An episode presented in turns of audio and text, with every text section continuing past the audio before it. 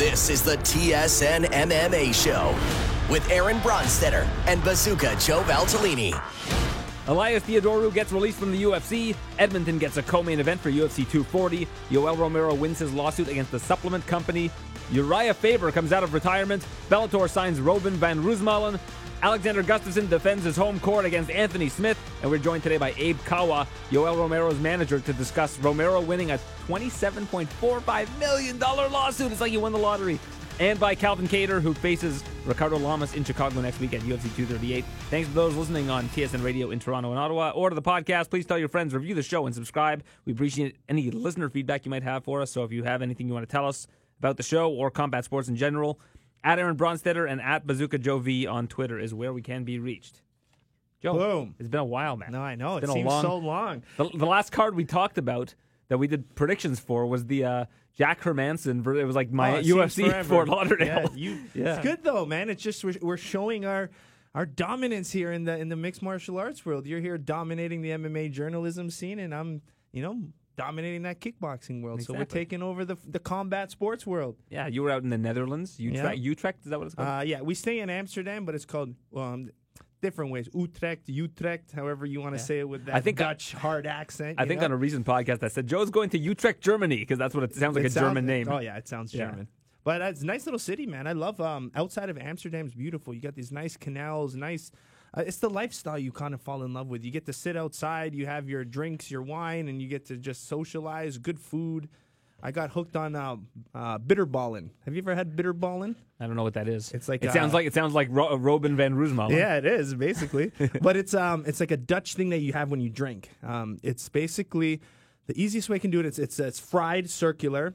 And basically on the inside, so it's crusty outside. On the inside, it's like almost a mashed potato gravy inside. So when you're drinking at night and socializing, you eat bitterballen. Oh, so it's not like in the drink. No, no, Okay. no. But you what you have like, it while I don't you're want drinking. gravy in my It drink. Mm-hmm. helps you drink more, I guess. And, and that's a it's a Dutch thing. I love bitterballen. You're glistening today. You just come out of the gym. Yes, I did. Yeah. it happens every every time. And even um, I, I can't work out before I usually do like um, my on air stuff with Glory because I sweat. Man, I'm a sweater. Yeah. Well, we're not on camera, thankfully. No, so- I know, but uh, even watch me in Glory. You watch all my in ring interviews. I sweat, man.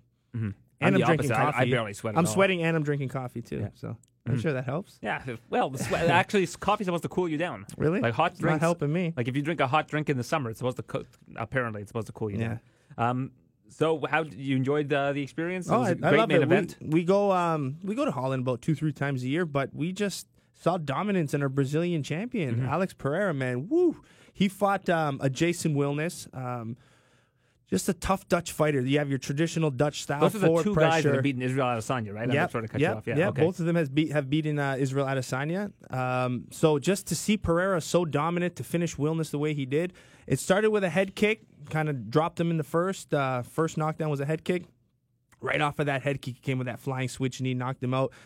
Man, it was just beautiful to see. Just because we need that hype, we need that attention, we need uh, Pereira to maybe challenge our light heavyweight champ.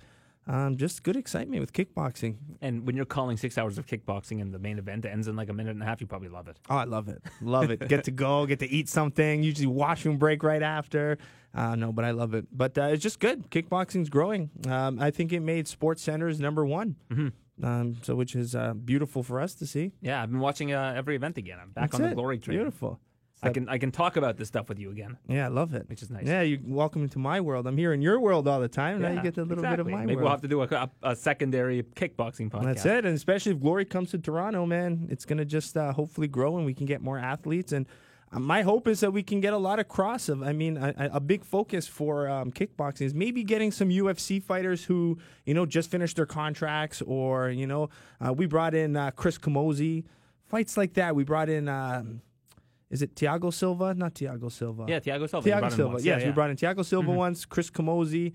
So getting those crossovers, bring some of the MMA fans to watch us. Would be Jacoby's great. been in glory for a long time. Jacoby's yeah. Mm-hmm. been back and forth, yeah. So um, those are exciting fights. We had um, Bigfoot. We had Bigfoot Silva as well. He fought Mm-hmm. yeah. Rico Verhoeven. Uh, that that wasn't a very good matchup for him. Not really, but uh, it's still cool to see it and to be able to, uh, to call a Bigfoot fight. So I'm happy about that. Well, speaking of uh, Toronto and speaking of released or out of contract, Elias Yep. Theodorou is shockingly released from the UFC. Now, Yeah, I was surprised. Uh, a lot of people seem to not be. They said, you know, this guy doesn't put on entertaining fights, and that's what the UFC is in the business of. So that's where I get a little bit confused. Okay. Because, like, the UFC wants to be a mainstream sport, right? They want to consider themselves a sport. I always say it's a promotion and not a sport. Yeah. And this is where that comes into play because with an eight and three record, if you were in pro sports and was a prof- you were a, prof- a professional sports team, you have like a 740 win percentage, which basically makes you the best or second best team in the league in, uh, in any sort of league. So let's say that you're the San Antonio Spurs from years ago. This is the analogy I thought of. Okay. Coach Popovich, the best coach in the league. They're getting to like the finals every year. They're getting to, they're they're always among the best teams in the league. But they're kind of boring. They're very fundamental. They they they win games in an unexciting fashion. Does that mean that the NBA calls them and says, "Listen, you're not in the playoffs this year. You're out." Yeah, I totally get it. So that would never happen in a, in a real professional sport. Yeah. So why does it happen here when a guy wins 74 or whatever percentage percent of his fights, suddenly you're releasing him because, you know, he was booed in Ottawa in his own backyard in the co-main event, which is not a good look. Of course, I, I would admit that. But Elias has been able to win fights in the, the same fashion that he fought Brunson by confusing his opponents, by throwing all kinds of awkward stuff at them. By, And it was a close fight too. yeah, sure. Yeah. Um, So i- if if that's his style and it's worked for him and he gets wins, why are the UFC not valuing a guy who goes in there and gets wins and is a Canadian where you need good Canadians in the market where, where we just don't have that many consistent winners in the Canadian market. He was definitely the most consistent winner of active Canadian fighters in the UFC right now. And now you get rid of him because mm, perhaps his style isn't as exciting as someone else's. Yeah, but regardless of his style, I think what he does great is what he does outside of the you know 100%. outside of the, the cage. So seeing him kind of marketing himself as, as the, the ring boy, he's going out promoting himself um, well on social media. He's branding himself with you know the cannabis and the legalization. Like he's really doing well for Canadian MMA and promoting the sport and building the social media. You go on his Twitter during every UFC, he's there. He's vocal. He's talking Yeah, about he's it. taking over the UFC as Absolutely, well. which is what we kind of need. We need some more Canadian MMA and UFC fighters. So I, I don't know. I don't necessarily agree with it. I mean, could his style be a little bit more entertaining? Yeah, absolutely. Everybody's can. Absolutely. Except Everyone like could be a little bit better. and, but, you know. you know, maybe Elias training with me a little bit, working on his kicks could have helped him a little bit. But um, uh, no, I just I think it's sad because I think what he does is great. Um, I think that what he does outside um, really stands out, and I think it's a, he's a good example for the future guys to kind of hey, we got to promote ourselves outside of the ring. But um, I think the same situation um, kind of happened with another Canadian. I think Josh Hill was in a, a similar situation like that With with with? UFC and why UFC never signed him. I Yeah, think he he was on a got in. contender series, but he was a wrestling based fighter, Yeah. and I don't think they enjoyed that. Um, he dominated his fights through the wrestling. Yeah, I think he was on Tough actually. Yeah, Yeah. back in the day, and he was just on TKO and put on a great performance. Yeah, I mean, he was at that time when he was uh, with on the Tough Show. He was he was really dominant at that point. and I believe at that time his only two losses were Marlon Moraes. Yeah, and he went to World in the Series World of Fighting Series and Fighting. Marlon Moraes a hell of a two fight. good two good fights. Yeah. So you know, um, so I mean, He's one of the best guys to never make the UFC, in my opinion. Like in terms of guys that were mostly fighting on the regional scene that never went to Bellator. I know a lot of old school guys that would, I would have liked to see, like Richard Monkey Nanku, like Mm-hmm. uh, the father of my niece and nephew. I think he would have been a, a good addition to uh, the lighter weights, but they had no lighter weights at that Right, point. they had no 155 There was no was 125. There was division. no 135. So a lot of the the top Canadians, in my eyes, never made it to the UFC because of that. Even when I got to work with guys like Antonio Carvalho, he. Um, had to go on later because I mean Yeah, the division just opened up, but he Mm-hmm. was so dominant in Japan. He was he was dominating. He was ranked ahead of uh, Uriah Faber at one point in the world rankings. And he's another guy that kind of got cut on like a, a, yeah, a bit of a raw it deal. was a, a Darren Elkins. he got a flash decision. knockout, Oh no, it was a flash knockout. flash knockdown, got backed up, popped up. I was actually oh, cornering right. him that and fight. then they waved it off. Yeah, it was a controversial. Um, I was in his corner for that one, and even Dana White in the back him. Yeah, we'll sign you again. We'll sign you again. So I mean, I wish Antonio got in a little bit earlier, so we could have shown a little bit more. But man, they're tough on us Canadians. Yeah, and a similar thing happened to Justin Willis last week. Justin Willis, um, according to uh, I guess my own report, uh, That's it. he, uh, Drop he- it. Yeah, Drop he news. Well, I'm not. I, I reported this, so I mean, it's not really breaking news. But I was told that uh, he was offered a fight with Walt Harris uh, in two months, and said that, and he said that he wasn't going to be able to make the weight at heavyweight Yeah. in two months. So, you know, that's kind of a red flag if you're booking heavyweights and they can't make 265 Yeah. with two months' notice. So they cut him as a result, and he was coming off a loss to Curtis Blaydes. But before that, he was undefeated in the UFC. Yeah. I think he was four and one, and They're the one loss really is to Curtis like Blaydes. I think uh, uh, another example that comes to my mind is Yair Rodriguez. Right? Yeah. I mean, just because he didn't want to take that fight at that time, boom, you're gone. yeah, coming Get off the worst then. loss of his career. Yeah, I mean, it's scary. You don't want to fight. It was um, Zabit, Magomedsharipov. Like you, you don't want to fight that guy coming off a loss. And so I think a big um, what's missing in the fight world a lot of time is proper development of fights. I think a lot of times they force guys into the bigger fights too soon. Um, I think you need that development. I think it's good that managers and fighters say, "Hey, listen, like I want to be held back a bit because as a fighter, you want that title tomorrow. Like yesterday, I should have had that title shot. But if you build guys properly and you help them in the right steps, I think you can build more stars that way." So it makes me wonder what's next for Elias because I think that he'll have a lot of options. I think one championship, Bellator. eh, You know, there's a lot out there for a guy like Elias who's good at marketing Yep. himself, who's good on social media. Um, again, it's a bit of a give and take, and that's why it confuses me a little bit. Like, even though his style isn't super conducive to an entertaining fight, as you mentioned, his charisma outside of the cage, his ability to market himself, his Yep. ability to get his name Good out there, talker, yeah, talk that really kind of stuff is valuable. Absolutely. I mean, he was also pressing USADA on trying to get a TUE for in competition cannabis, and I don't know if that rubbed. That's what I was kind of way. thinking. Is was he over promoting the cannabis aspect? But, they just signed But they with just signed, cannabis signed with a company, with cannabis Aurora company. So I was like, yeah. yeah. I was like, I'm like, ah, at that point, it can't be it.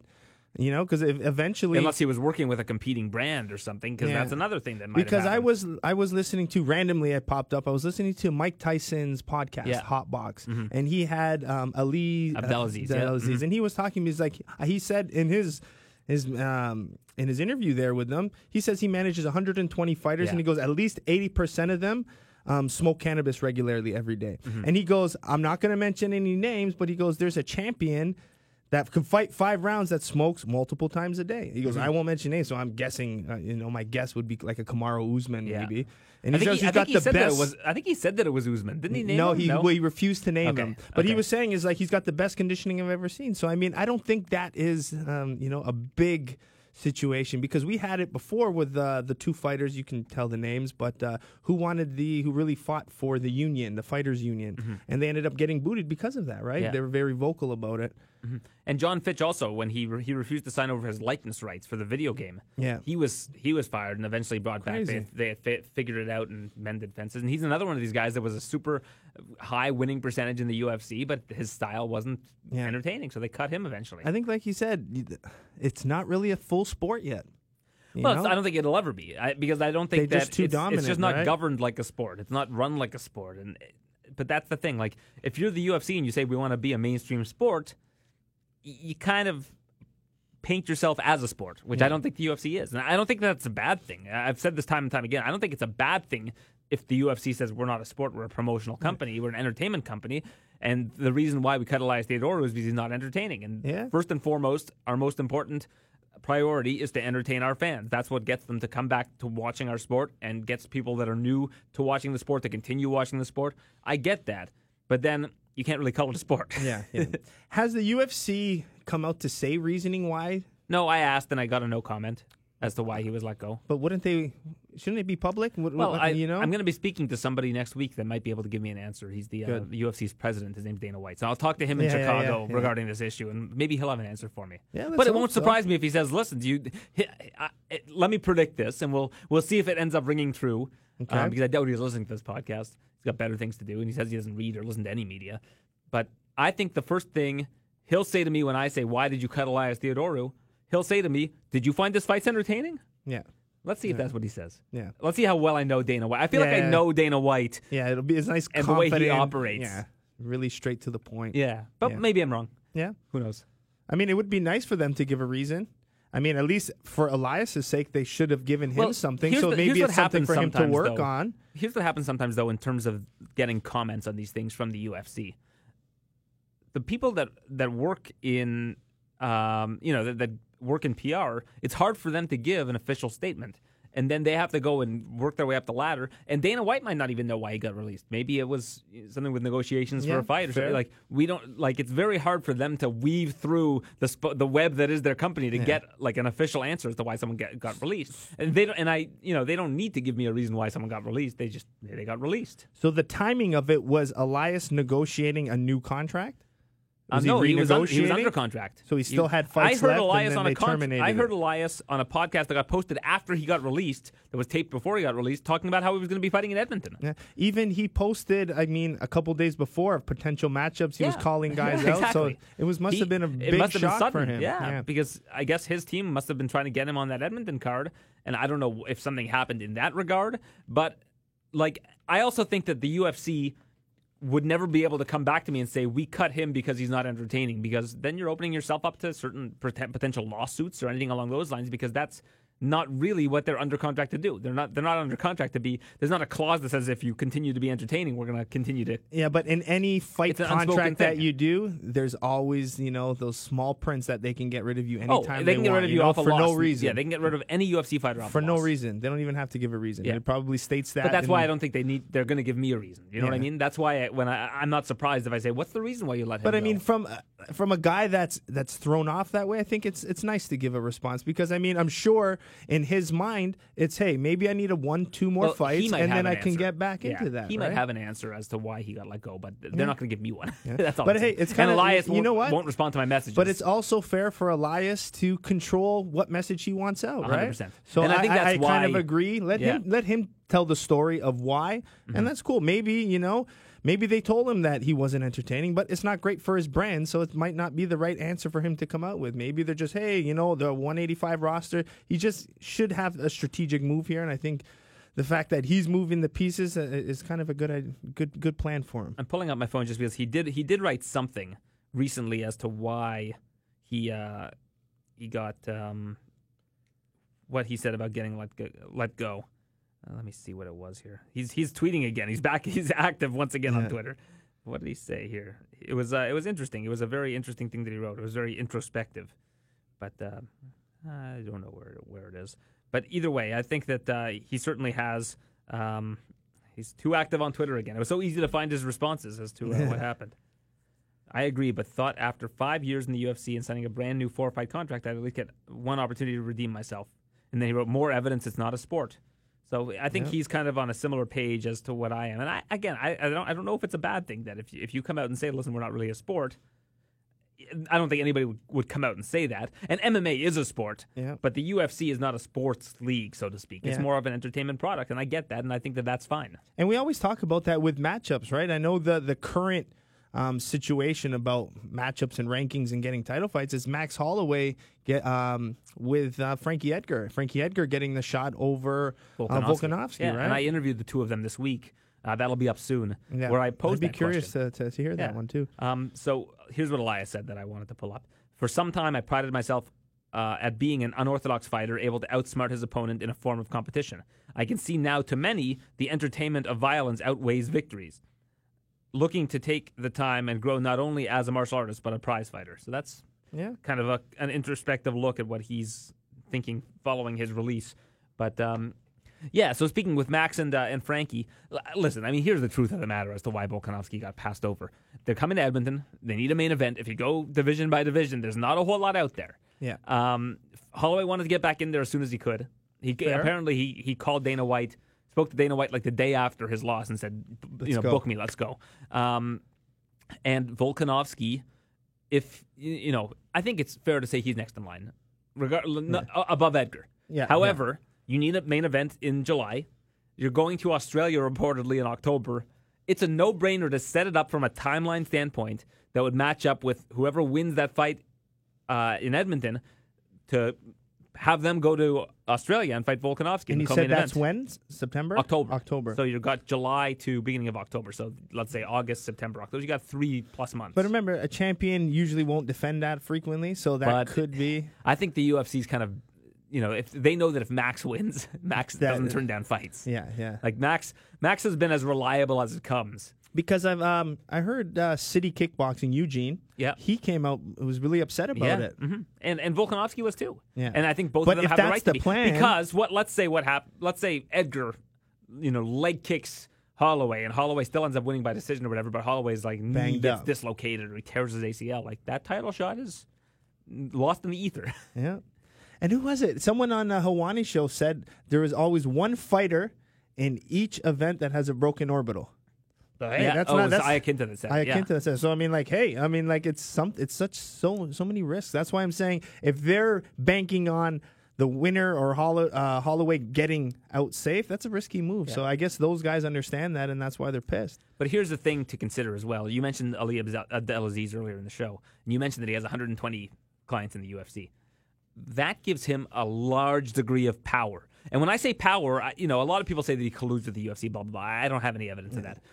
However, what I do have evidence of, and what I'm sure he would admit, and the UFC, I don't know if they would admit this, but because he holds so many cards, like let's say you're playing Go Fish, and you uh, you have two cards, and you're, the person you're against has whatever, tw- like 30 cards, they're gonna beat you. Yeah. If UFC 2, 222, for example, last year, when Holloway got injured and Frankie was left without an opponent, they call Frankie and they say, "Listen, this card is like in, je- in serious jeopardy right now. Like we don't have a co-main event right now. You're in the main event with Holloway.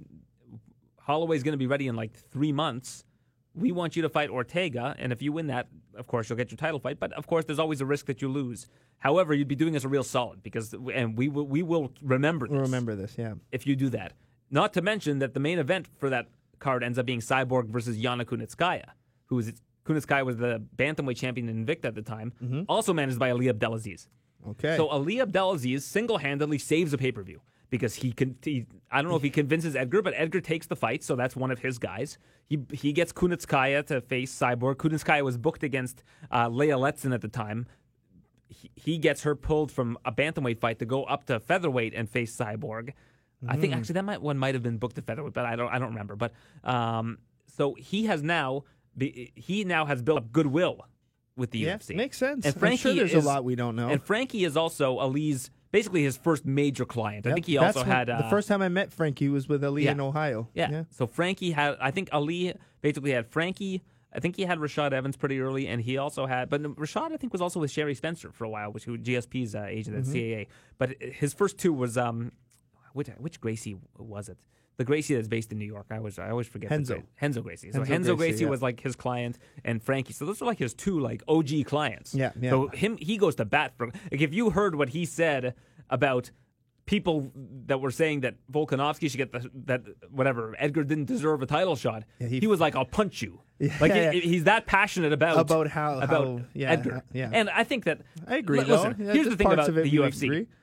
I, I can't say that Edgar does not deserve a title shot based on his resume. Like Edgar is like he's a, a Hall of Famer. Like Yeah. he's an unde- to to see what he did at 155 against much bigger fighters and Yeah, win the and to championship win a championship, is absurd. Yeah. because he's basically a natural bantamweight. But he's never time. really done. What did he? What's his highest accomplishment at 145? Has he ever? He's fought for the title But several never- times. He's never, never won. This won has it. been the, the thing that's eluded him is he's wanted to become a two division champion. Yeah. He's had he's had two opportunities against Aldo and lost both times. That's no, there's no there's no um you know losing to Aldo is not a big deal. Yeah, It- it's that's Aldo's Aldo. He's yeah, but Volkanovski just beats him, But right? Volkanovski just beat Aldo. There you go. Boom. 30-27 all three cards. Yeah. So Volkanovski's next in line, I think, Yeah. in terms of the the meritocracy and the hierarchy of the division. If it but was if it was a sport, yes. but yeah, does that necessarily mean that Edgar is not worthy of a title shot? Because if you're talking about whether he's worthy of a title shot and you're booking this from the standpoint of a promotion and you're going to Australia in October, but it- I've it also heard sense. Volkanovski has some blood disorders or some yeah, blood issue yeah, happening he- as well. That happened after the, the Edgar fight was announced and after he said it was upset that it was announced. Okay. So it almost is a silver lining for Volkanovski because he can rest up a little bit and be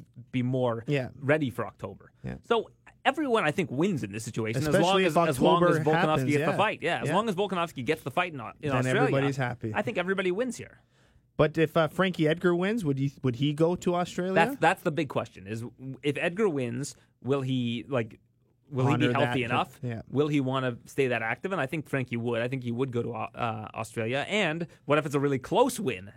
Yeah. you kind of have to give Max an immediate rematch. I, I would say, Yeah, because Max is. Max. Max is probably the best ever Yeah. at featherweight. I don't mean to dismiss Aldo, but like if look at what Max did to Aldo and Ortega and all these guys. Like he's he he's won 13 in a row. Um, What was Edgar's last fight? Edgar's last fight was against Cub Swanson, so Edgar beat Cub Swanson after the Ortega loss. Okay. Yeah. So he does. He is coming off a win, but Cub Swanson's no longer. and that was a quick turnover as well, right? very quick and then we're wanted to get back wondering, we're there. like, man, he just took a Yeah. shot like that. Yeah. I think it was like three or four weeks yeah, later. and I was concerned about Yeah. if he can take He- another he- shot. He, beat Cub, um, and he dominated Cub. But again, Cub's not really ranked right now. So you've got Volkanovski coming off an Aldo, a, a, a very, very dominant victory in Rio against Aldo. Like Volkanovski deserved the title shot above Edgar, but that doesn't mean Edgar doesn't deserve a title shot. Does that make sense? yeah. No, I- I- A little bit. it's a big picture, but yeah, I get it. And that also explains why when you're someone like an Ali Abdelaziz and you have this many clients, you build get up power, goodwill. yeah. you build up goodwill with the with the um, matchmakers because if the matchmakers say, "Hey, we're in a bind. We need somebody in two weeks to fight this person." He can, he can open up the power. Rolodex, you know, Yeah. look look down the list. Okay, we got this person. Yeah. So, and I think that that's fair if you're a promoter. Like Yeah. that, I don't think that, that that he's got an unfair advantage. He's earned those clients. He's, Yeah, he's yeah. recruited them. Like you said, there's probably so many things and conversations and promises and the saving of cards that we don't know. 100%. So Because that card was single-handedly saved by that man. Yeah. you Hey. know, and you have to people have to remember that. And But you got to think Volkanovski right now to the casual fan, they're not going to really know who Volkanovski yeah, is. still a bigger name. for sure. Maybe if they watched his fight with Aldo, you got a glimpse of who he was. Yeah. But I mean, Edgar, you know him, right? Yeah. We've seen him for so long, and maybe they just, you know, it's the excitement factor, the the building of the card. It makes sense. I get it. Mm-hmm. But um, fairness as a sport, Volkanovski, Yeah, but again, we're, this isn't This isn't it? Yeah. Although Max, I, I don't think Max understands how the ratings work because he's been rankings work because he's been saying in interviews. He said it to me and he said it to Ariel. He goes, "If the UFC wanted to bury Volkanovski, they wouldn't have moved him up to number one in the rankings." I'm thinking like, I don't think Max Max has been champion champion for so long that he doesn't know how the rankings work. They're just decided by a bunch of people that cover the sport, not Yeah, like yeah, the yeah. UFC themselves. But uh, that's why I love Max. Max is like a lovable, a lovable guy who just like he doesn't really doesn't really care how it's done. He just knows that there's just rankings. does it. He Just goes, he assumes that's how it's fights, he wins. Yeah, exactly. I just think he's his personality's crazy to me. I, I couldn't believe he was snowboarding like the fight week. I still to Yeah. me uh, it just blows my and mind. he's from Hawaii. He's not like Yeah. he's snowboarding all the it time. blows my mind how crazy that man is. Yeah. But yeah, you need him. Him and Edgar were great together because these guys are both cut from the exact same cloth. They're both Yeah. guys that like they take they take fights when the UFC calls them. They don't turn down fights. They're both like blue collar guys. Oh, I love it. They, they both get in there. They strike. You know, they're they're just fun fun to watch guys. They're both kind of overachievers. I think. I think I don't know if you could say Max is an overachiever. Frankie certainly is for, for lightweight to, for him to, to get to where he was for, at his size. Like he's basically like the real life Rocky story. Yeah, yeah. Um, and they just had such good respect for each other. I had them sitting next to each other when I interviewed them. Like, And I'm sure they're both respectful martial artists, man. Yeah, You know, like there are certain fighters where you can't have them sitting next to each other in that. But those guys for sure. Mm. Yeah. So, uh, where were we? So we were talking about uh, Elias getting released. Uh, let's go to another Canadian. That's uh, Felicia Spencer, co-main event in Edmonton, UFC 240 against um, Cris Cyborg. Now, this is the sound of me patting myself on the back Okay. because right after Felicia Spencer won. I, I went, to, you know, I said to her, Would you like to fight Cyborg in the co main event of UFC 240 in Edmonton? Yeah. And she goes, uh, Well, I just want to fight. I don't really, I don't know, but it would be an honor to fight Cyborg. And I posted that clip up, and Cyborg retweeted it, and she said, Challenge accepted. And here we are. She just wants somebody. Yeah. I'm a UFC matchmaker for a day. Congratulations. There you It's go. Making wishes come true. But uh, I, I said it should have been for the interim title. I understand why it's not. This is the last fight on Cyborg's contract, and um, I think that with a win, she can explore her options. But if she won an interim title, there's championship language in these contracts that I think locks them in further if they win a If championship. to do it. Yeah. So I, I kind of get why it's a three round um, fight. Since she since she entered Elite XC in 2008, this is only the second time she's had a three round non championship featherweight fight. The other time was in Invicta before they had a featherweight title. So this is the first time where there's actually been a featherweight title where she hasn't had a featherweight title shot. Yeah. which is pretty crazy. That's is over. nuts. That's 11 years. Um, and I don't know what her regional. I, I was looking in Tapology and her regional fights in Brazil. I don't know what they were. They they don't have the stats on whether it was title fights or 145 or what weight class it was. But um, That's, I mean, that's how elite Cyborg is. And Felicia Spencer, undefeated, has a great performance against Megan Anderson, first round win. And Yeah. there she goes. There's not not a whole lot of other people at I, 145 I you can was, I was just so surprised because she just seemed like such an underdog in that fight too. Yeah. I didn't know anything about her till she came in. Yeah, she and she really just worked to her strengths and played it played off of Megan's we, uh, Megan's weaknesses, which Yeah. is taking her down. And she's tall, she's awkward, Yeah. she's And hard Megan- to and beat. Felicia's shorter than I am. yeah, yeah, that was an impressive win. Impressive win. So Yeah. now she's got the beast. Yeah, and that's going to be a tough matchup. But uh, who knows? I mean, Cyborg's coming off a loss. Yeah, Is Cyborg really beatable? I mean, it's hard to say, right? yeah. I don't know, man. It's gonna be a tough one, but good for her. But she's been doing karate since she was like a young kid, yeah, and um, I think it's uh, it's going to be interesting to see what she I'm sure she'll be a huge underdog. But yeah, I uh, think so too. I think she'll probably be a, like a three or four to one underdog. if I had to easily. guess. Yeah. So we'll see. It could be more. You're right. Um, but that's Edmonton's co-main event. It's good to have a Canadian in the co-main event. I, I Yeah, it's rare Twitter to kind of see it. Yeah, I went on Twitter today and l- and laid out every Canadian that's been in a main or co-main event not named George St. Pierre, and I think there were like 35 in total, including St. Pierre, and St. Pierre was like 17 of those. 17 of those. So like he was. Uh, Mark just, Hominick just probably got one. Hominick got one. Jason Day was, a, or uh, is it Jason Day? Yeah, he was a surprise Uh, one. Was it Day? I don't Yeah, know. Day Day was a co-main event. What about old school MacDonald? Rory MacDonald? Not Rory. uh, Oh, Jason, uh, Jason, Jason- the athlete MacDonald. yeah, he didn't get any. he never got events. any co-main Yeah, events. No, no co-main events for thinking, the oh, athlete. I thought I was going to drop a bomb. Rory had you. like three. Yeah, why don't you try guessing? Let's see. Let's play a little guessing. Yeah, game. I thought I would have dropped the bomb there with MacDonald. I What- thought think- maybe he would have made a big fight. Think early days. There was someone who got three in the early days. Um, Sa- what about Sam Stout? Sam Stout got one. Yeah, You mentioned Hominick. He got one. Sam one. Stout, Hominick. Um, obviously, we talked George St. Pierre. Who else was a Canadian? They still are Canadian. That's that's uh, that's a hint for you. There you go. They still are Canadian. And we're thinking we're talking old school, right? We can talk anybody, any Canadian not named GSP. What the heck? Think early days. There's a guy who who trains at a gym near here. That's I think an instructor at a gym near here. Gary Goodridge? No, would Gary he- he Goodridge would- have been no, one? No, he wasn't one. He never made a main event No, back no in the main day. or co-main. No, and he teaches at a gym near here, and he was Yeah. uh, Mark Bocek. no. Bocek isn't isn't there. He does. Teach, I think he does teach at. A He teaches at Extreme yeah. Couture. Yeah, he Yeah, Mark BJJ. Bocek. One was a training partner of, of uh, well, two are training partners of GSP. One you know, one is like recent. Oh, uh, Dave Loiseau. Dave Loiseau. He, he Okay. was two, two different Um, events. Carlos Newton. That's the one I was thinking of. Three. Okay, That's, Carlos he trains near. Newton. He teaches near here. Carlos yeah. Newton. Yeah. So Carlos Newton. Um, So how many do we have Canadian- left? Two you might not guess. Okay, give me those. And I two. mentioned Day. Vigneault. I don't even remember the first name. I don't know. Steve. I think. Steve? Vigneault. Yeah, UFC. 58. I think he was an old I uh, I uh, UCC Yeah. IFC days, like old school Montreal. Joe guy. Doerksen. Okay, yeah, I wouldn't have guessed him. I thought to my in my mind he's American. Yeah, and I think we've know. covered it all. There's two women though. What about um, T.J. Grant? No, TJ Grant never did, which is surprising because he was first next in line for a title yeah, shot. But so those were all fight we had cards. a lot of uh, very similar Yeah. stories. These are just because pay-per-views that we're talking uh, about here. Okay, because he retired uh, Yeah, with concussions, post concussion. So people- we reached out People years accused. ago. Uh, do you remember the people who accused the UFC of paying him off to like to withdraw from the fight No, in Milwaukee because Pettis was going to be the next challenger, and Pettis Oh. was from Milwaukee? People were like, "Oh, they just paid him off," and then he never never Yeah, fought yeah, again. yeah. No, we messaged back and forth because it was like, man, like if you have any advice for me, I was just very open to to kind of talk to people at that time. So I think two women, two women uh, aside from Spencer in recent years. Okay, women, Canadian women. One fought Ronda, one fought Joanna. Wasn't Sarah Kaufman? Is it? No, Sarah Kaufman did fight Ronda, but not in the UFC. Okay. All right. All right, Alexis Davis fought Okay, Ronda. yeah, yeah, she just- lost in within 20 seconds or something like that. Okay. And Valerie Letourneau fought. Uh, okay, I wouldn't. I wouldn't fought. Um, yeah, fought Joanna, and I think that and Patrick Cote we didn't mention. oh yeah, Patrick three, Cote three different events, because he would have been Anderson Silva, yeah, right? And Rory was three different events. Yeah, not bad. Yeah, so those are the Canadians. So yeah, GSP accounting from 17 for 17 of 35 Canadian appearances in a main or co-main event of a pay-per-view. And there was a guy named Lance Gibson who was the second to last fight at UFC two, uh, sorry, UFC 24, but they didn't have co-main events there, just main. So how'd you get all this info? I just looked it up. You just looked I went, each I went pay-per-view by pay-per-view. Hey. the old-fashioned way, grit, That's it. grit and determination. I like it. yeah, so that there it is. So uh, Felicia Spencer enters uh, elite company as long as she makes the walk. Beautiful. Uh, so that was that was a lot of a lot of time for, uh, yeah, for trivia. Yeah, a it lot of, lots a lot of good game. thinking. I Yeah. like it.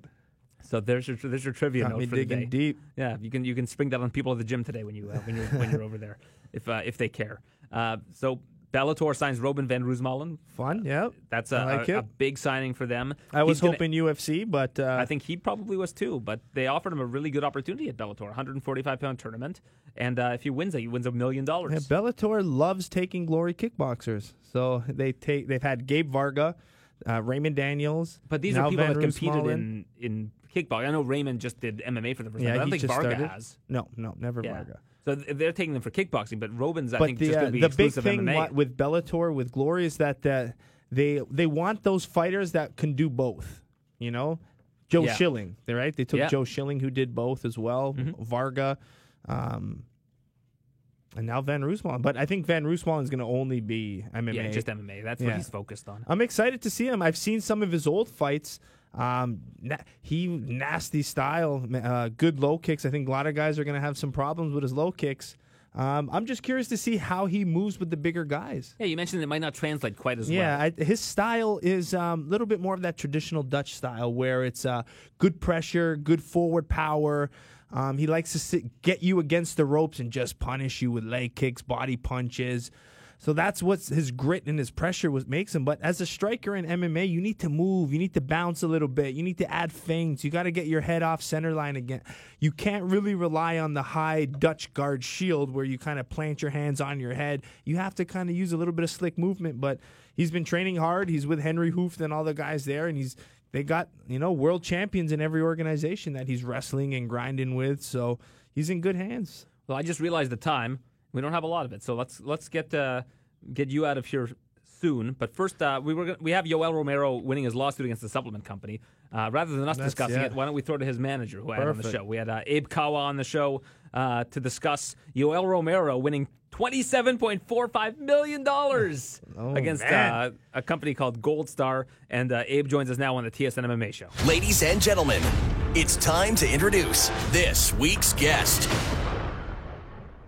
I'm joined now by Abe Kawa. It's the first time I've ever had an agent on the TSN MMA show. You know, I don't like to pump the tires of agents and make it look like I'm a shill for them, but Abe does a fantastic job uh, over at First Round Management. How are you, Abe?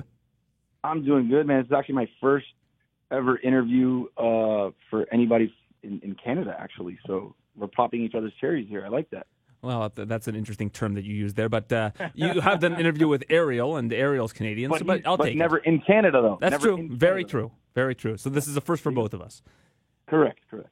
Well, there's a, a major man. For having reason. me on. no problem. Well, there's, there's a major reason for having you on, which is uh, Yoel Romero. He goes to court to uh, fight a company called, I think it's Gold Star Nutrition. Is that correct?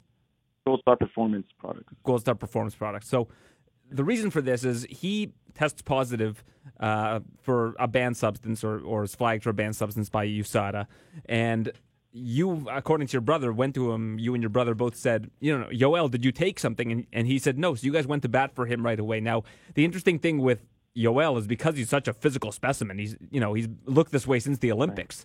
People have always been, you know, saying he doesn't pass the eye test and all of that. So this was a very, very important thing for you and for Yoel to get his name cleared.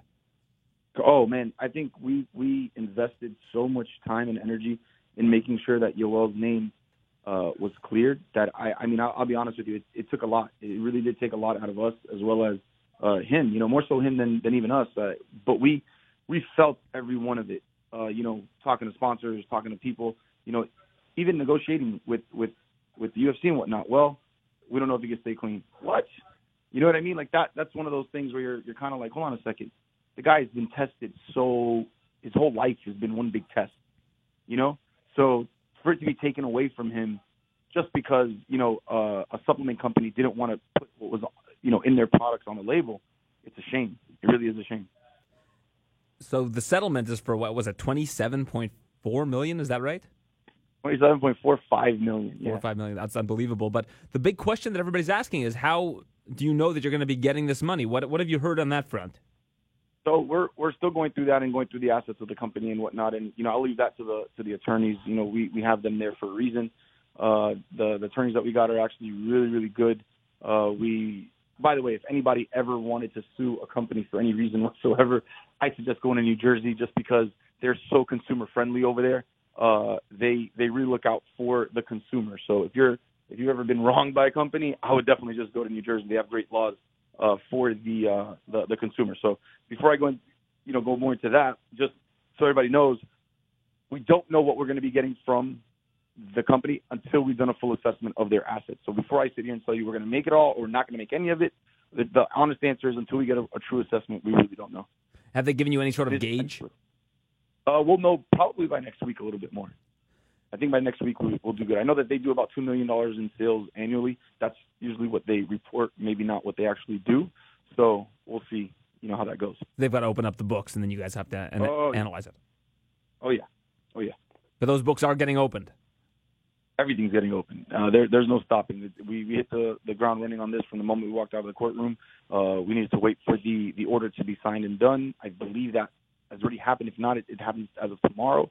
Uh, and then once that happens, we're able to go and you know uh, continue the process of collecting. Now, I imagine for Yoel, the money is fantastic. I mean, uh, as I wrote to you uh, privately, this is like he won 27 PFL tournaments in one day. But uh, jokes jokes aside, I saw how emotional Yoel was after his suspension when people in the media were asking him about it and asking him about his reputation.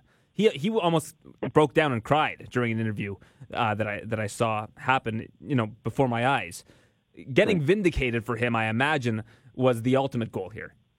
I know, I know it's going to sound cliche, and people aren't going to believe me. I'm an agent. He's all about the money and all that stuff. Yes, I am all about the money. Yes, I do want to get paid. Yes, I do make a good living uh, you know, fighting for my guys. But I can honestly tell you, the courtroom was empty outside of you know us and and uh, the judge and, and whatnot and the uh, the others that were there, and that man had to relive the day he found out the news. He had to relive, you know, all the the bashing. He had to relive the the sponsorship pulls. He had to relive all of that again, and that man just broke down in a way that I've never seen. He really, really went down. He he he explained to to the court that you know uh, that he he doesn't drink, he doesn't smoke, he doesn't do anything bad. There's no drugs. You know, like he's he's very you know to look like the way you look or the way he looks, I should say, and and keep himself in good shape and all that. You've got to really take care of your body, and you've got to be able to to you know really watch what goes in and and and what you do and what you're not doing.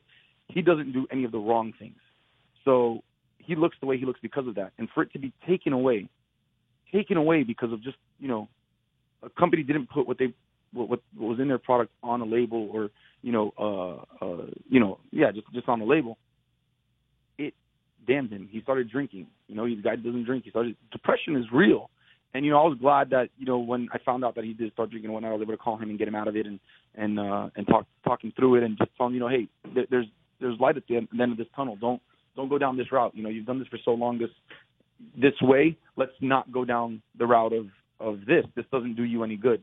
You know, you will you will be back. You are going to come back. We will clear your name. I promise you, we'll clear your name. And you know, I held my end of the bargain, and he he uh, he held his end of the bargain. He didn't do it after that anymore, and he was uh, he was good. He was good. That shows his discipline. I mean, they call it Vice City for a reason. There's a lot that you can uh, you can do in, in the off time in Miami. Very true. Very very true.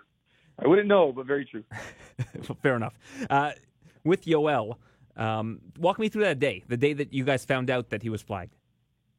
Man, uh, so it was funny with USADA. They did it. They did it with Yoel in a very uh, secretive way. They didn't notify us. They didn't notify anybody. They just showed up to his house, and they knocked on the door and they said, you know, it's USADA. Yo, uh, Yoel thought initially uh, he was going to get tested again, and he thought it was weird because he had just gotten tested, you know, a few days prior. Um, so he was already like, okay, I'm getting another test, whatever. Here we go. And when they walked in, it wasn't DCOs. Uh, those are the control officers uh, that that you know pull the blood or the urine from the, the athlete. Uh, it was actually two of USADA's uh, investigators, and one of them was the head of their uh, legal department. And you know, they said, uh, "Yoel, we need to uh, let you know you you failed the drug test, and you know we're here to you know ask you some questions." And the initial response from Yoel, he started laughing, and he thought he was being like like it was a bad episode of Punk'd. So he started looking for the cameras. He, he started laughing and he went to the window. He was like, "Oh, you guys got a camera crew?" You know, like that's what that's the way he took it. He just thought it was. There's just no way, you know, he failed the test for for anything. And uh, uh, when they finally, you know, showed him their their badges and and their credentials, he was like, "Oh, okay, so this is serious." And he had to then, you know, go into his his his cabinet, show him all the supplements that that he had, he gave them all of it to him, and they asked him, "Well, you know, which ones have you taken since the fight?" And he pointed to the bottle of the uh, the Shred RX, the one that, you know he got in trouble for, and he said, "Just that one." And you know, I did it because I was uh, uh, extremely swollen, and and I needed to like you know uh, get rid of the the the water that I was retaining. He he was having a hard time uh, reducing the, the the swelling, and his nutritionist advised him that whenever you you get this type of swelling because it's not the normal like you know me and you can swell up after a plane a plane ride right? And you you come down and eventually everything kind of comes back to normal. In his case it wasn't coming back down to normal. So the the nutritionist told him if you take the diuretic at least it'll it'll let go of the fluids the fluids will, will you know be removed from the body. So he he took that only took it once he didn't take it twice he didn't take it three. he took it one time and it just so happened that he got tested the day after I tested the day after he got popped. So he was explaining to them the story and the situation, and he calls me up and he said, "Hey, you know, USADA just came to my house," and I said, "Oh, okay, you got tested again." He goes, "No, no, no, no. You know, they told me this, this, this, and this," and I was like, "Wow, hold on a second. So you failed the test?" He's like, "Yeah," and he goes to me, "Ibra," and you know, in Spanish, he goes, "Ibra." I don't do nothing, and I said, "Relax. If you didn't do anything, you'll be fine. Don't don't worry. Take it easy." So you know, as soon as that happens, we we start jumping on the phone call Jeff Novitzky, uh, start talking to USADA ourselves, and uh, we found out that they took the pills from Yoel. So that the actual pills that he had, they took it from him. And you know what's unique about Yoel's case, and I think a lot of people uh, don't understand this, or you know, uh, skip this part. Yoel was the first athlete, I believe, to get a sanction um, based on a tainted supplement. He was the first one to do that. Um, now he's the first one to win a case from a tainted supplement in the sport of MMA. Uh, Yoel is a guy that you know for many many years has always looked at what he took, what he's taken and put into his body. So when USADA showed up and did it the way they did it, he was smart enough to say, okay, you're going to take my bottle. Let me grab these pills from my bottle. I'm going to keep a few for myself so we could get tested as well, and we're going to compare. So that was on his own. That was just him doing what he does and, and him understanding, you know, the, the the situation he was in. Because I didn't ask him to grab the pills. He he did that on his own. They told him he was technically not allowed to speak to anybody about any of this stuff. The the substance at the time was uh, they gave it a, a, a chemical, you know, name of, of MK6477. They were under the impression that Yoel was having this huge, you know, um, lab or you know that that he was paying these people to come up with this this substance. So that's why they flew down. They thought this was a much bigger case than just a tainted supplement. And you know, Yoel Yoel doesn't know any labs. He doesn't know any chemists. He doesn't know any of that stuff. And he did, he, he absolutely doesn't need any of that stuff. He knows that. So this is why this became you know it, such a, a a serious matter for him. The severity they put on it is the same severity he wanted us to counter it. You got me? Yeah, absolutely. So he has the pills. You guys get them tested independently. Yeah. USADA gets them Yeah. tested independently as well. Do and they? we both come up with the with the same with the same verdict, which is yes, there's the the MK six four seven seven in there, and then USADA took it a step further, and you know my my hats off to them. Uh, when people tell me, oh, you know, you paid USADA off, or you did this, you did that, I always say to them, well, if you believe USADA is getting people with their tests, then you have to believe USADA when they say we went above and beyond. They went and bought a whole lot of those bottles and got them tested. Every single one of them came back with the MK6477 or whatever it was. So it was an easy. At that point, it was easy. Okay, it's tainted. It's not. It's not Yoel's bottle in itself. It's every bottle these these people are selling. and I imagine that bolsters your case against them. Oh well, that, you know that they're they're lying to everybody. They're absolutely lying to everybody. So it, it the, the the judge absolutely had no reason to believe that these people were doing anything on the up and up. The- Aaron, if I tell you via word of mouth, hey, I'm signing this guy, or hey, I'm doing this for this guy, and then you find it to be not true, that's my word of mouth. Like anybody can lie to you, but when you see it in writing, and I send you a text that says, hey, Aaron, I'm doing this, you can use that. You could say, well, this is what you're you're supposedly doing. The ju- there's no there's no defense. There is no defense. Absolutely. So, what were they defending? Like, what were they using to defend themselves in court, though? If, when you they were there. They, they, they, they, they did not. They did not. They did not. They didn't use anything to defend themselves. they or, there, basically there's no admitted defense. culpability. Right. There's no there's no defense. when I spoke to Jeff Novitzky recently, he told me that there has never been a single instance where an NSF certified uh, supplement has gotten, uh, you know, has been tainted, um, to his knowledge, uh, especially with UFC fighters. Why is it that fighters, you might know this, you might not know this, why is it that fighters don't always use NSF certified supplements? I, I you know, this is a, a normal question that, that always comes up. The number one thing is cost, man. You you know, you could go tell a football player who makes millions of dollars, you need to only use these people. But the cost for an MMA fighter who doesn't make a quarter or even one percent of what they make, you, it's it's next to impossible to expect them to be able to afford the amount of supplementation. And remember, now everyone's going to tell me, oh, but the swimmers of the Olympics and and this and that. Yes, you're right, guys. You are absolutely right. Those swimmers and the and, and all those other guys don't make the money that the MMA fighters do, and you know their industry is is not as big as ours. You guys are absolutely right. But I will say this: those guys do not train the same amount that these guys do. It's almost absurd to think that these guys can go through a full fight camp without any type of supplementation. I know guys do it, and I commend them. And, and the truth is, if you're eating right and you're and you're doing all this stuff, maybe you don't need any supplements. But there's some guys out there that just naturally don't don't you know have uh, uh, you know, but let's just say vitamin D, right? To give you an example for vitamin, you know, vitamin D, they don't produce vitamin D, you don't get enough vitamin D. You have to go get the supplementation to be at your peak performance. You have to. So it's it's not it's not fair to say, well, you know, the NSF people, yes, they charge more because it costs them more to, to test their product, certify it, and go through that whole thing. They're going to make their money back. They have to. So, you know, that's the number one thing I would say. The reason why they don't use it is because of the cost. And another thing that kind of upsets me about uh, this sort of thing is that you mentioned the costs associated with buying these NSF supplements and, and, that some fighters can't afford it. Another issue is that a lot of them can't afford, uh, afford to do what you guys did with Yoel, which is take some of these supplementation companies to court. And I think that that's well, a little bit troubling because I think that a lot of different fighters would do that if it wasn't for all the expense and time that goes into it. Those guys need to DM me or, or, or send me a message, and I'll, I'll explain to them uh, what needs to be done or not not be done or if they even have a case. I, I've already been, you know, contacted by many guys that have have, uh, have it, and, I, and I'm actually looking at each case individually. I feel like an attorney at this point, where I'm looking at each case individually and saying, okay, well, do you have a case here? Don't you have a case here? I knew with Yoel we had a slam dunk case.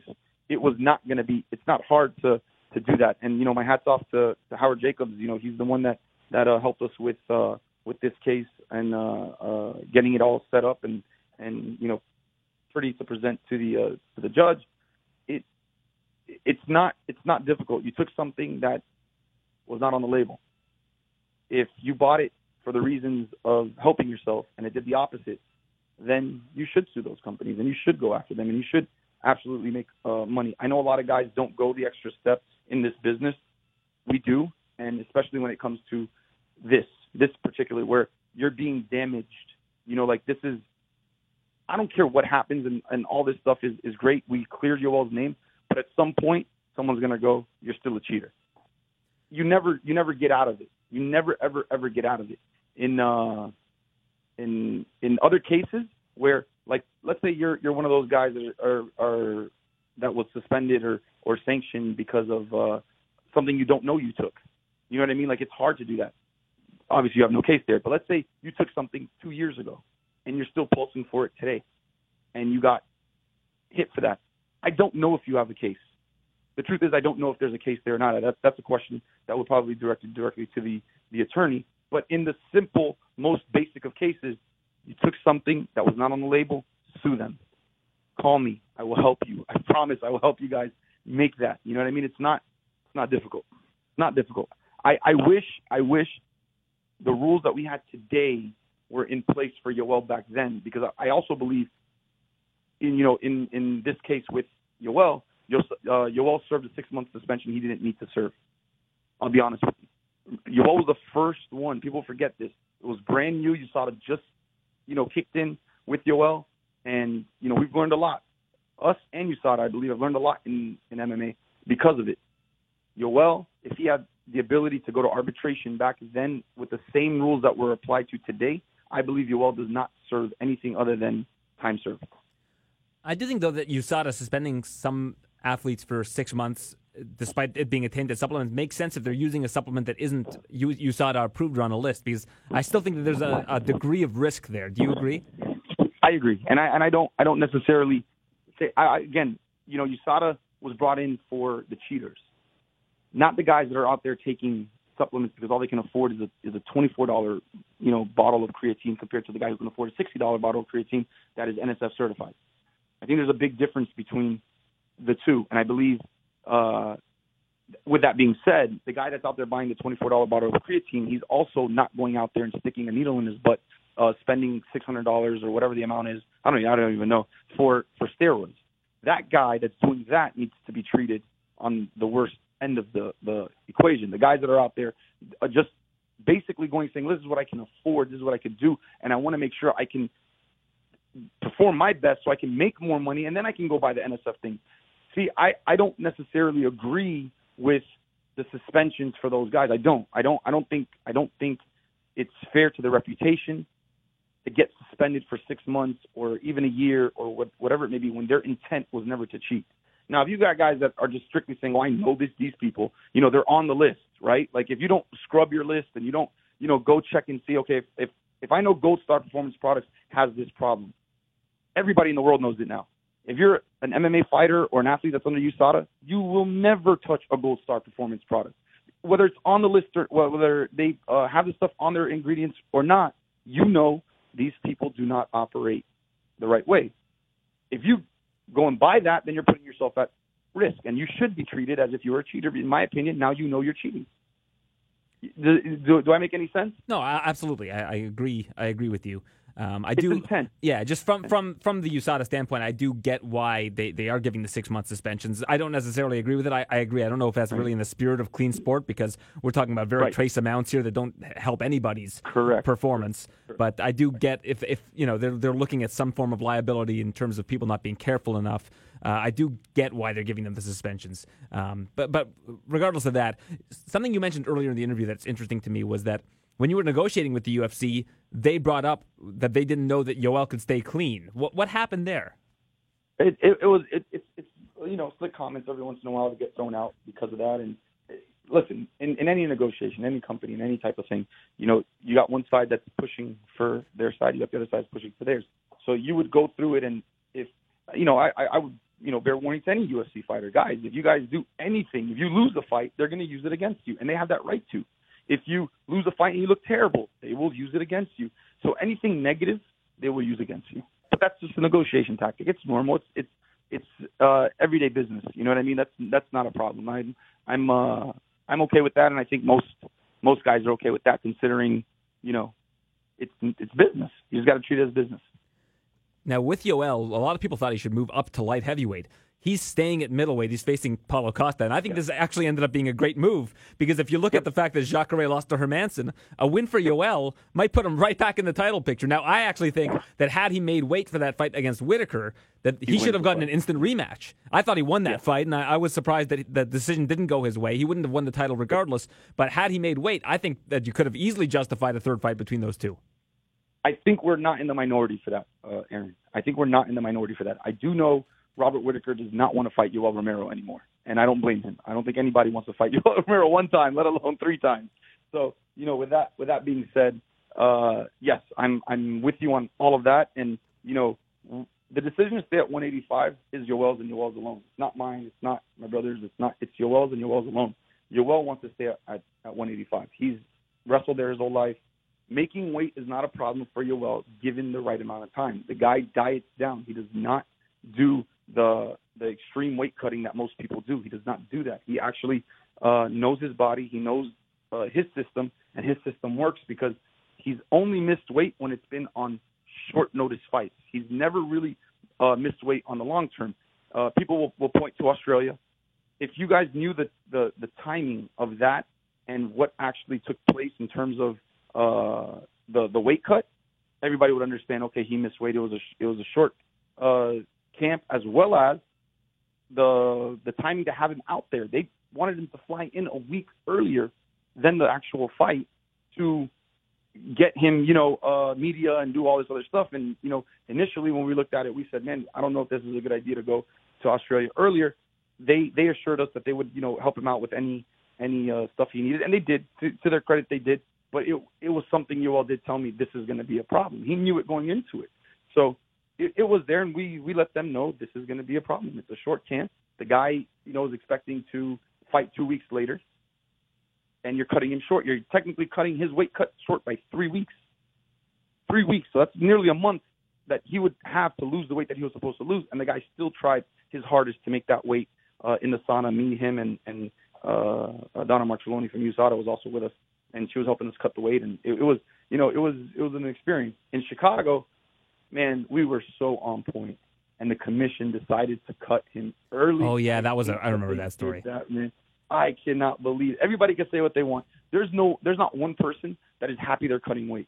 There's not one person that looks good while they're cutting weight. I don't care who you are. No one looks good cutting weight, but cutting weight is part of the the, the business, is part of you know the industry we're in, and it's not fun. No one no one is, is happy doing it, but you know it's part of it. So when people say to me, "Oh, uh, Yoel looked like he was dying," man, they asked the doctors. They had they had the commission doctors there. They had uh, EMT unit there, and they tested him. They kept going. They asked Yoel, "How do you feel?" And he screamed, "I feel great." that's that's what he did, and he wanted to make. I mean, you you're talking about point two, Aaron. Point yeah, two, that was man. nothing, and he had another hour.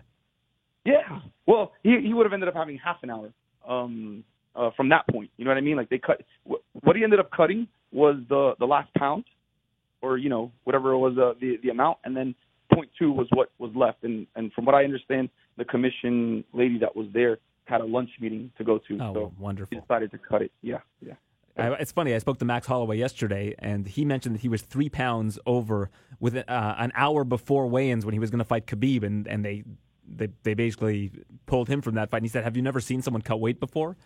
I mean, Right. think of that opportunity being robbed from somebody like that just arbitrarily. It's it really it confuses me that commissions are able to do that kind of thing, especially if you have a UFC doctor there that's assuring them that you know they can continue cutting safely. But I digress Not from that. just not just not just the UFC doctor, UFC doctor, their doctors, Mhm. and an EMT. All three are saying, "Why are you cutting this short? What happened? Why?" You know, and I, I, a part of me, a part of me thinks that maybe I should have just let them cancel the fight rather than him going down there and weighing in. Yeah, because then it looks like he messed up. Right. You know what I mean? So whatever. Yeah, and maybe maybe you should have another lawsuit on your hand with the commission. We we've we've we're, we're uh, you know I'll keep my mouth shut. But yeah. you had mentioned previously that uh, that that could be an We- option. and and it's and it's not it's not out of the realm of a possibility. Just considering now that Yoel, you know, cleared his name and and whatnot, I think it may be it may be back. We may revisit that again. I, here's the here's the issue. The issue is is that the, the commission doctors that are there work for the commission, so it's in their best interest to take the side of the commission, not ours. If if you understand, if you can read between the lines, Yeah, I, I do understand. Yeah. There you go. It's just an optics thing. Um, and finally, one question I wanted to ask you was about uh, John. John's first uh, failed test for the, I guess, the pill that his friend gave to him. Was there any thought on looking at what the ingredients were there? Was that just John being like a little bit reckless when that happened, and that's why uh, that instance happened, or or You know, people- were there people- was there no box with ingredients? No, there there there was no box with ingredients, and you know, uh, to John's credit, and and people aren't gonna. I mean, I, I hope they do. I hope they they really understand. Uh, this is no joke, and it's not it's not funny, and it's it's it's not trolling or anything like that. John called and he asked, "Hey, am I allowed to take this?" He gave us the name. He didn't he didn't uh, send us the picture, and we said yes. Yes, you are allowed to take that because you are. It's not a competition, and you know, if if uh, any fighter out there is curious to know if you're allowed to take Cialis or Viagra out of competition, you are absolutely allowed to. Uh, the the problem is is that it wasn't very clear, so it was a it was it was a it was a complete miscommunication between the friend John and us, and you know all that's been handled now. It's been rectified. John doesn't have any of those issues anymore. You know he's he's really really good about everything. He's he's to the point that he's paranoid about this stuff. So you know I I don't foresee any any problems coming out of uh John, but back then it was, you know, you gotta you gotta sometimes go through the experience. Remember that John was was suspended when USADA came in. He got no formal training. He didn't. There was nothing out there other than what we've told him, which was like, John, you can't take this. John, you can't take that. John, yes, you could take this. John, yes, you could take that. So with that being said, the miscommunication between the friend to John and the John to us. So like if I told you, hey Aaron, I'm gonna give you a, you know, uh, uh, I don't know, Like a, a generic basketball- Advil, right? Like right. A I'm going to give you right a a thing. thing, and then you, and then and then I get to you, and I end up giving you something that yes, it does this, it has the same thing, it has the same effects, but it's not exactly what I told you it was going to be. You're going to be, you know, and you don't know any better. Okay, pop, done. You know, so it, it was, it was that was really the case. That was really what happened, and you know, everybody will believe what they want to believe, but that's what exactly what happened. And now John's eyeing people when they offer him a glass of water. Oh, he doesn't know. If you cannot offer John a glass of water, he won't take it. Or if he takes it, he'll put it on the on the table behind him, and he won't drink it. The bottles have to be closed. It's not, you know, he he's looking for leaks. He's not. You people think this is a a a game. It's really not a game. It's it's real life. It's serious, real serious business. All right, Abe. Well, thanks for doing this. Again, the first agent that we've ever had on the TSN MMA show, and uh, I appreciate uh, all your candor. Um, hopefully, I see you in Chicago next week. Oh man, absolutely. It would be a pleasure.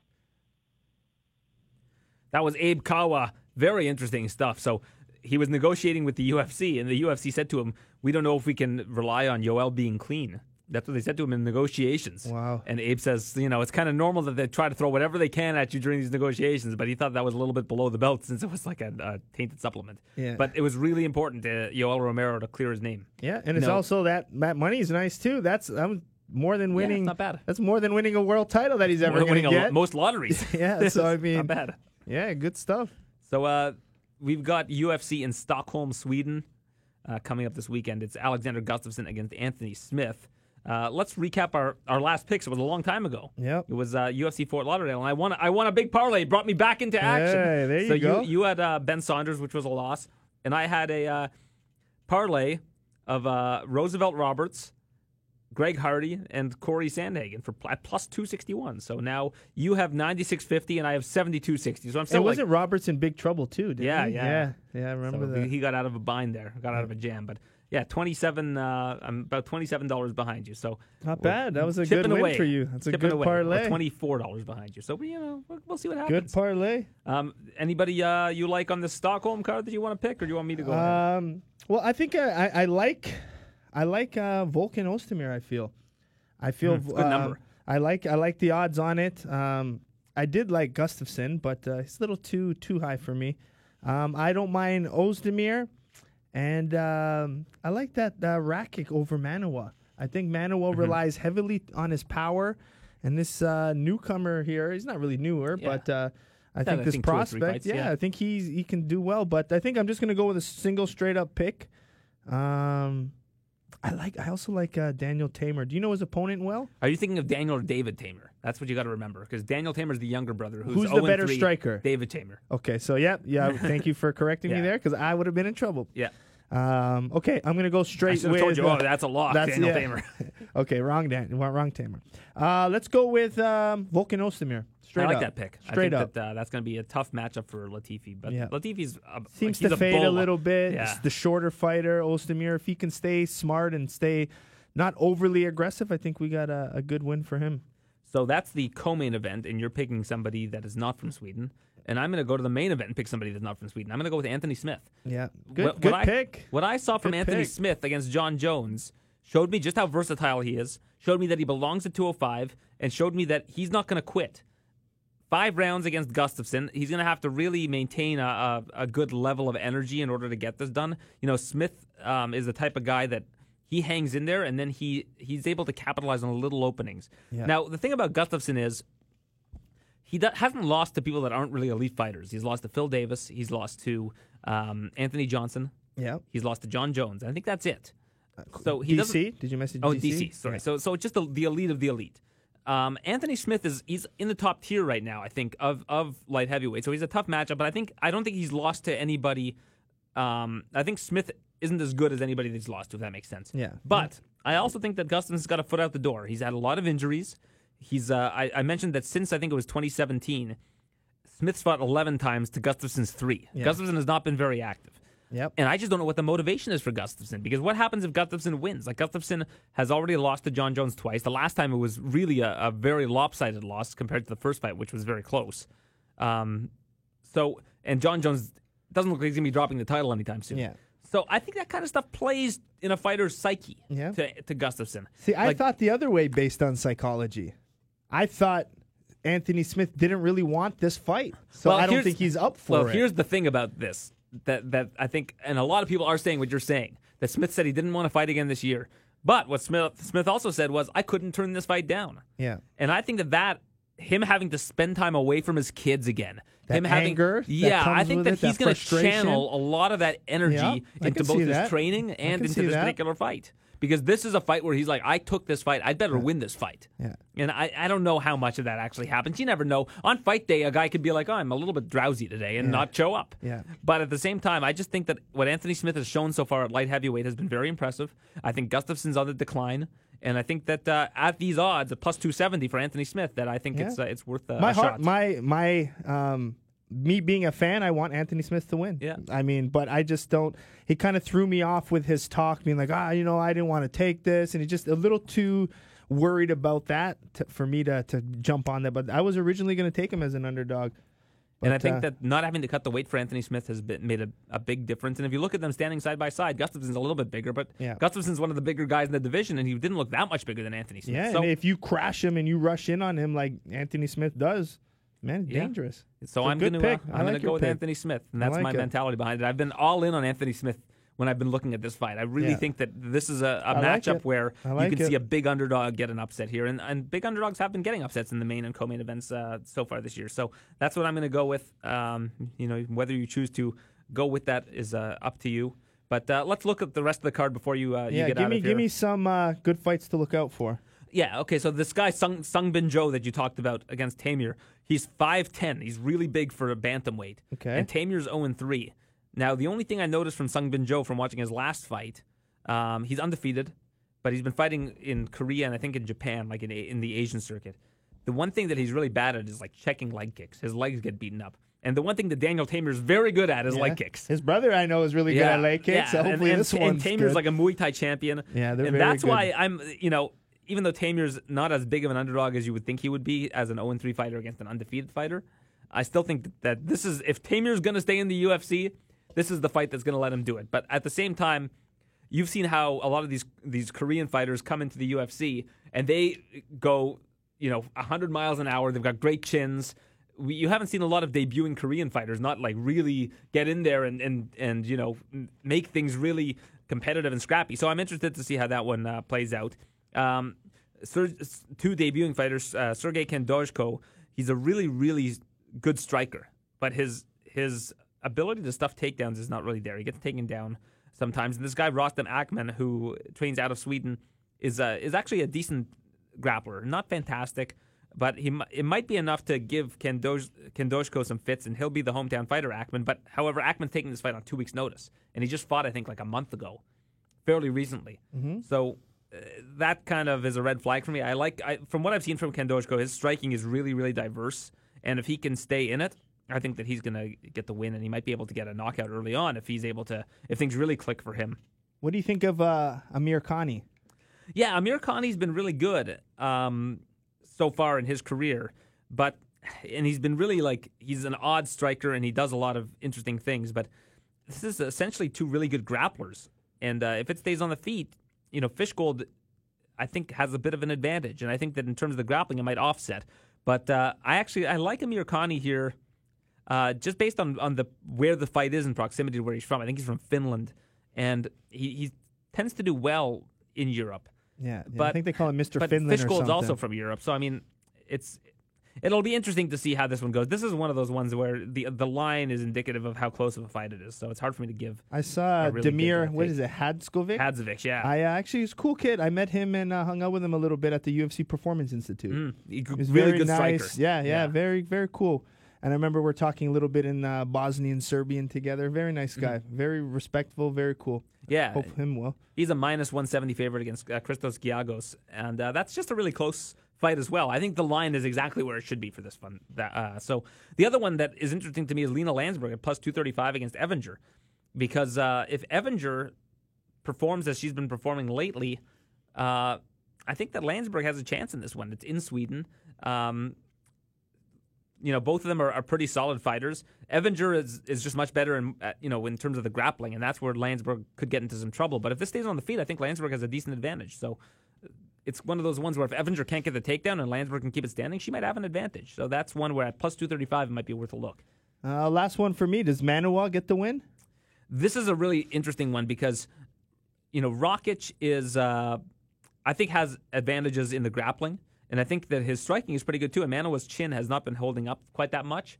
Um, but I think that Manuwa's power is a Is lot. gonna be the difference? Yeah, that's the difference maker against a guy like a Rakic, who is kind of he's one of these guys where he's he's been built up as a pretty big prospect in the division, and this is sink or swim for him. Like this is one of those ones where if he can get past Manuwa, this guy's legit. Uh, Manuwa's pretty much become a gatekeeper at this point at light heavyweight, but I think a lot of the times with Manuwa, when people start to underestimate this guy, he has one of these performances where like, oh yeah, I remember he can do that. He touches you, you're Yeah, out. yeah. So I mean, that's all it takes, right? So uh, that's going to be a really that's one to watch for me. That's not one of the ones where I, I really have a you wanna bet strong. on? Fee. Yeah, I wouldn't at, at that number minus two ten for Rakic.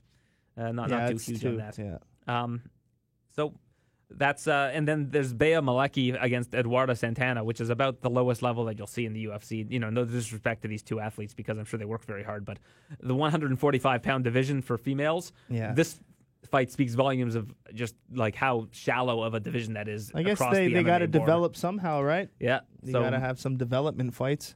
uh, Malecki's from Sweden. Her nickname is Barbie, and she was on The Ultimate Fighter.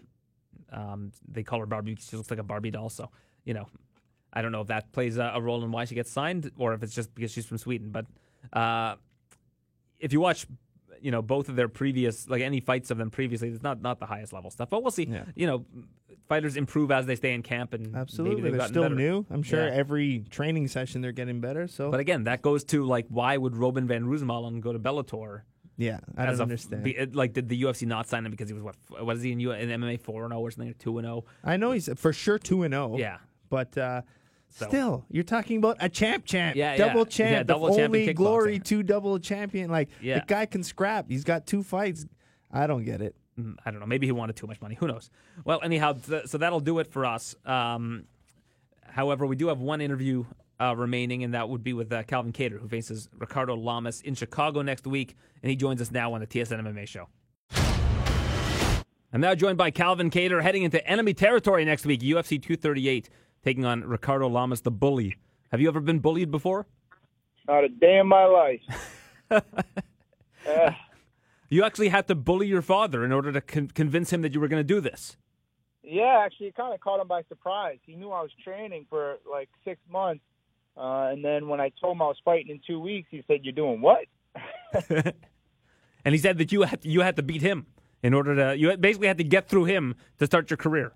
Yeah, I took his ass down on a job site, put a dent in the truck. I had double legs in, uh, double hooks in on him, and then uh, the homeowner came outside, didn't know what the hell was going on. My dad said we're all right.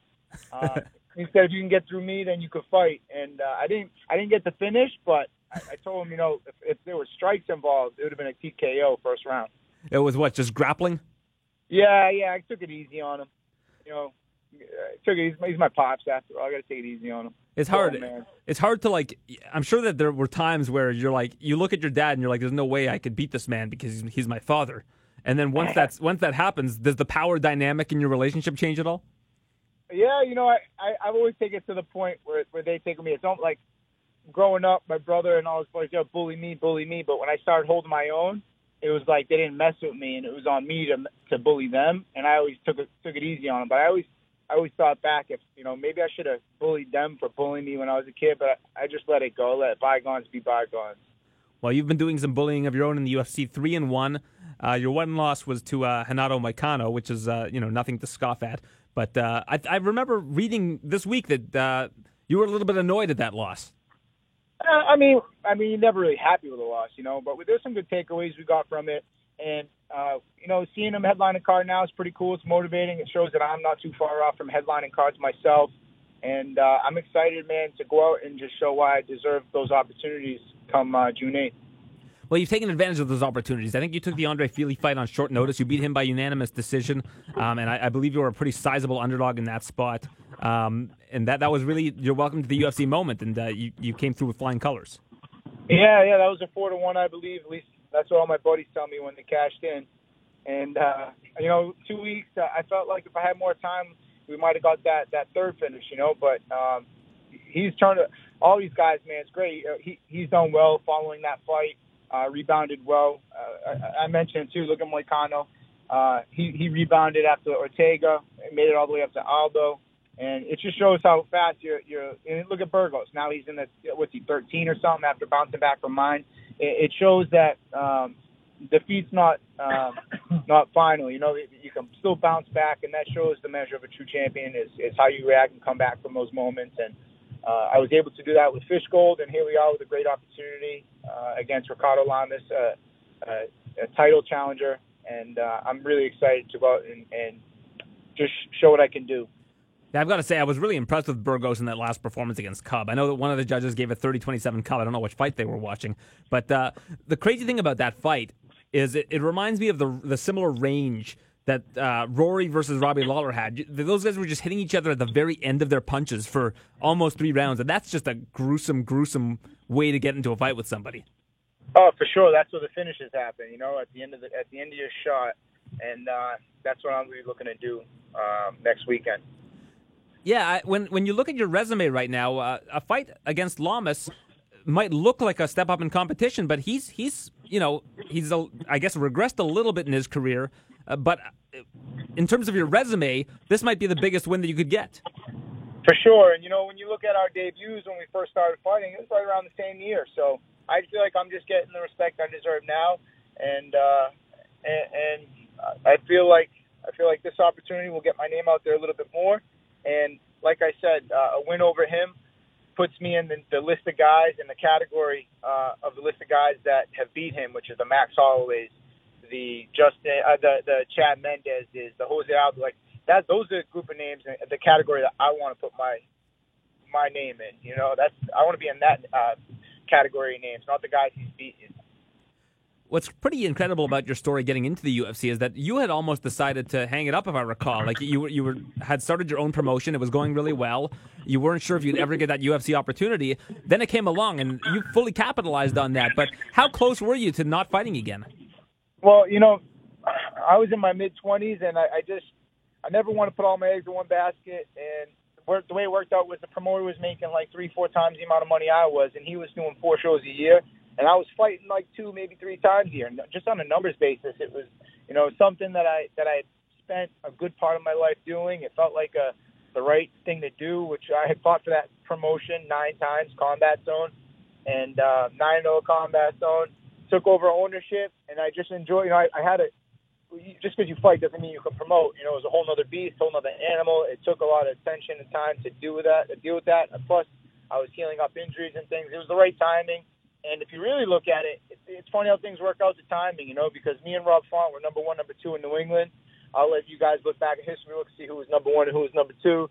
And uh, you know, we were probably slated to fight each other, man. We, we don't shy away from tough co- uh, competition, and that was probably in line. And the fact that I took that break and that layoff in that amount of time, he he got his debut in the UFC, and uh, it, it really sparked me wanting to take that opportunity. I noticed he was fighting at TD Garden in Boston, and I, I reached out to Tyson, my manager now, and said, you know, what do I got to do to get on the card? And you fast forward three years later, I broke the ice again from the layoff, took two fights, and um, a year after that, I made, I made my debut, and a year after that, I was fighting at TD Garden with Rob. Um, and, and what a dream come true that was, man. And I'm happy that we just manned up and, and broke the broke the ice uh, after a three year layoff. You know, I was talking to um, Joe earlier in the show about this, and uh, we had somebody from Toronto, Elias Theodorou, in the UFC who got cut recently. He was eight and three in the UFC. Um, what do you think of that? I mean, a lot of people we know that MMA is a sport, but to yep. think that the UFC is a sport when they've got eight and three fighters that they're that are on new contracts that they're cutting, as a fighter, what what do you think about that? You know, honestly, I don't I don't put a crazy amount of thought in, in uh, what's going on, especially with, with things I know it concerns me as a fighter, but especially in camp, I, I just try to just take out. My job as a fighter is to take out everybody they put in front of me, and, and, and that's really what I put all my focus on. Is right, right now it's all Ricardo Lamas. Um, you know, keep try to keep that pitch hit mindset. We're on a, we're on Ricardo, and after him, you know, we'll see what's up. But on my plate right now, Ricardo Lamas has my full attention. a lot of the rationale that people were saying uh, was the impetus of that release was that he's not as entertaining as a lot of fighters. You've been a, a reliable source of entertaining fights in the UFC. What's your contract status like right now? So we did renegotiate, and that was part of the reason why you know the last one meant a ton of me because we hadn't renegotiated yet, and they wanted to, they wanted me to go out and earn it. I felt like we did that last time. They took care of me on the renegotiation. They offered me a, a top 15 guy and Ricardo Lamas, so I'm grateful for that. And just another opportunity to fight for the best organization in the world. Absolutely. Um, what do you think Ricardo is going to bring to this fight that you haven't seen before, or do you feel like you've seen everything that he has to offer? You know, you, you can see it in the tapes, uh, but I, it's it's really it's not even about Ricardo. It's about everybody. I'm going to bring the same game game plan to everybody in the division, and um, and you'll see you'll see come next Saturday, man. I'm I'm going to treat them all the same. Keep them all at the end of my shots and put them all on the canvas. Now, as I mentioned, this is his backyard. He's from Chicago, but the fly from Boston to Chicago doesn't cost a whole lot of money in this day and age. Do you have a lot of people coming to support you? Yeah, right now we got. I, I want to say about three suites. I got a lot of family coming out. I'm excited to get booed, but uh, you know I might hear some cheers out there too. And and Ricardo's a gamer, man. I'm sure we'll put on a hell of a fight for the fans, and I hope to walk away with some uh, some new Chicago fans after after all said and done. And like I say, I'm excited about getting a deep dish and going to Wrigley Field and catching a game, maybe that Sunday after the night game, and taking in the Chicago culture, man. I'm really excited. I've never been, and uh, it has a lot to offer. Do you prefer deep dish to a thin crust, like Brooklyn? If you were to go, hell no, but you got to try it. So you, so you like Brooklyn better, Brooklyn style? It's not bad. I, I, I'm I'm a easy pizza guy, but I try it all, man. More of a cutlet guy myself. You're more of a which style? Uh, I'm more of a chicken cutlet guy. You throw a chicken cutlet on a deep dish or a, or a flatbread, and I'm good either way. I'm more of a chicken cutlet, chicken parm type guy. I got that Italian. You know, like I said, I, I'm more of a chicken parm. Right after the fight, that's where we sign contracts, and uh, and when we go celebrating post fights is is uh, Ralphie's Cafe, the local Italian spot, and uh, they take care of me down there, man. Get a nice big cutlet with some meat sauce, and uh, and I'm happy as a pig in shit. well, I'll, t- I'll tell you that when I was in your backyard, I really liked the uh, steak tips. The steak tips seemed to Hey, be a big deal there. Where, where did you go? I don't think I went to anywhere special. I was the, it was right across the arena. I think it was Bobby Orr's. Is that a place? Does that make sense? Yeah, yeah, yeah. Yeah, yeah. Listen, next time you're in Boston, man, you call me and I'll take care of you. I'll take you to all the best food spots in the area. I know them all. Okay, well, if you're on the card, I won't do that to you. I don't want you to go to these nice food spots while you're cutting weight. I'm not that mean Well, of a gotta- person. You got to extend your trip a little bit, like I do, man. I, I never like to fly out. And let, let Canada was tough, man. Me and Font, we both missed our return home flights in Montreal, uh, in in Moncton. Got hung up in Montreal because they like to fly you out at like 7 a.m. the next morning. But after I'm done fighting at like 11, 12, you know, you shower up, you go out for a couple hours. You got family that flew in after all these, um, you know, that, that flew in to see you. You're obviously going to want to hang out with them for the night. Before you know it, it's 4 or 5, 5 a.m. You got a 7 a.m. flight. I mean, you're not sleeping. It's tough, man. So I try to extend my trip for Chicago. I should be leaving that Tuesday, you know, on paper. Things go smooth. I'll be leaving Tuesday. And I really want to take in the culture, man. I, I'm excited to go out Monday, Sunday, and really just enjoy myself and take in all Chicago has to offer because it looks like a beautiful city. Well, listen, I'll give you my wife's cell number, and if you can convince her that I can extend my trip and be away from my three kids for a little longer, that would be great. Oh, I just I'll hold you for ransom, man. We won't even tell her um, it's me. We'll just we'll say you're gone, you're missing it. Don't even listen. The way I I was brought up, it's better to ask for forgiveness than permission. I don't play that game. That's a dangerous game, my man. Uh, well, I'll see you uh, next week in Chicago. I'm, I'm going to be there covering it for TSN, and uh, hopefully I'll be speaking with you uh, backstage after your fight with Ricardo Lamas. Hell yeah, man! Awesome. I'm looking forward to it. Thank you. That was Calvin Kattar, who's going to be facing Ricardo Lamas, the bully, in his backyard in Chicago next week uh, at UFC 238. That's a really nice card, so I'm looking forward to that one. Uh, well, Joe, it's nice to have you back. It's yeah, nice it's to be, nice uh, be to back see here you with in you. person. We've Yeah. been texting, but uh, Yeah, to see you we've in both person. been jet setters. So, That's it. Taking over the combat sports world. all right, well, uh, let's get moving.